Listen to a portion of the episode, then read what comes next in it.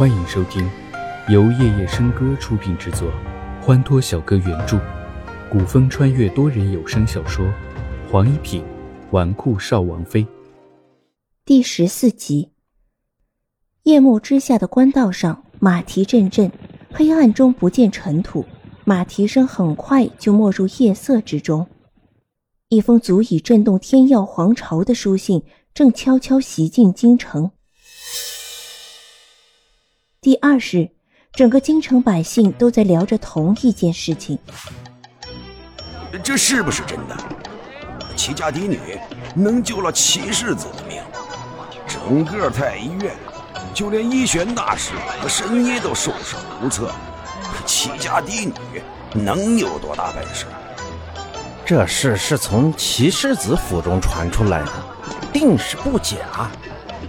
难怪我昨日在雨花楼见着齐小姐上了楼上的客房，前头有人背着一个男子也上去了。什么什么？齐世子与齐家嫡女共处一室，莫不是？别瞎说！齐世子是什么人啊？其实尔等之人可以小小的，更别说齐家那嫡女了。一时之间，齐之遥在京城的名声更大了。秦颖刚从练兵场回府，在街上一路都听着市井百姓在议论，心中有些不舒服。他身旁跟着一个参将，听着不敢发言，只偷偷瞄着秦颖的脸色。义王府的马车从宫里出来，正走在闹市之中，百姓议论的声音也传进了马车之中。一于车厢之中，秀美柔润的女子眼中突然闪现出一抹愤怒，或者说是杀戮。无论多大的消息，在京城这样消息融会贯通的地方，也吵不过三日。而关于齐之遥与齐世子的传言，却足足传了超过十日。齐老太君和荀世子进香回来，就听闻齐府嫡女休夫。老太君心急火燎赶回齐府，府中管家说小姐被齐世子的马车接走了。接连几日都有马车准时准点的到齐府门口来接齐之遥，早出晚归。老太君都没有时间细问修夫之事，反而是荀世子，一副遁入空门的冷淡之态，似乎众人议论的对象不是他妹妹一般。这样又过了几日，京城的街上有些不对劲了。这日天气晴朗的很，一早起来，街上人心惶惶，说是灵王叛变了。一队队军士从街上走过。虽头顶上日光明媚，但每个军士的眼神却如冰霜一般冷冽。街上偶尔有两个百姓走过，脚步或是匆匆，或是小心翼翼。灵王的军队已经打到了皇城门口，城门许出不许进，就怕混进灵王的探子来。按照往日惯例，齐世子的马车一早就等在了齐侯府门前。齐之遥今日穿着一身淡紫烟罗的纱裙出来，头上的发饰简单却不失华贵之态，脸上粉黛未施，却是那般清丽动人。赶车的是龙金旗的车夫千桑，他看着姿态优雅的从府内走出来的齐之遥，觉得这位齐小姐的确与京都其他的豪门闺秀不一样，下堂之妻。身上自发的傲骨，却是那般让人不敢直视，难怪世子会对她用上心思。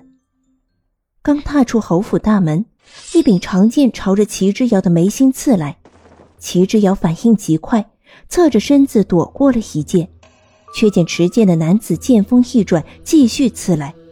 齐之遥迅速出手，空手与蒙面的男子打在一起。千桑立即去帮齐之遥对付黑衣人。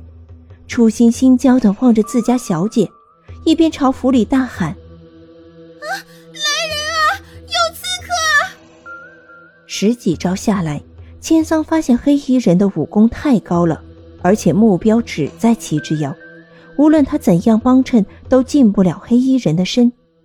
而同时，黑衣人也发现自己根本就动不了齐之遥。见齐侯府内追来了一批手持兵器的侍卫，便想抽身逃开。常见把齐之遥逼到墙角，回身便逃。齐之遥见此人要逃走，利索地拔下头上一只发钗，当做飞镖朝蒙面人扔了出去。蒙面人手臂中招，闷哼一声，捂着手臂使出轻功，迅速消失在现场。想跑？没那么容易。齐之遥脚下生风，动作凌厉的快步朝着蒙面人逃走的方向追了上去。那蒙面男子似乎早已经料到齐之遥会追上来，转头看了一眼，眼中一闪而过的金光，接着脚下稍微慢了下来，似在等齐之遥追上来。眼看着那人就在前方了，齐之遥更是不会放弃，速度更快的追了上去。穿街绕巷，追到了很偏僻的地方。齐之遥也发现这人似乎在故意戏耍他，总是保持着他能追上的距离。哼，从来都只有他戏耍别人，何时被别人这般戏耍过？牛劲一上来就一定要去弄个明白，因此紧紧地跟上。越追越偏僻，这地方四周无人。他们正走在一条山路上，静谧的有些诡异。此刻正是初秋，秋风吹得树叶沙沙作响，听着似有人穿梭在林子里。那蒙面人突然间消失不见了。齐之遥还是不罢休，在林子里找人。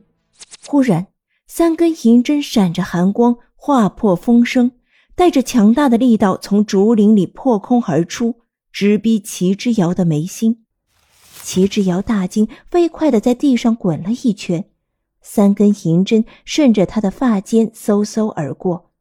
紧接着，一道淡漠悦耳的声音自天外传来：“齐小姐果真好身手。”齐之遥尚还躺在地上，就看到眼前出现了一个白衣男子。最特别的是。此男子是坐在轮椅上的，顺着轮椅，齐之遥看上了绿风的脸。那一刻，齐之遥石化了。一阵清风吹来，吹起了他雪白的衣角，沉香木的轮椅，惊艳绝伦的容颜，就这样印在了齐之遥的眼中。这个男人竟然生的比龙惊奇还好看。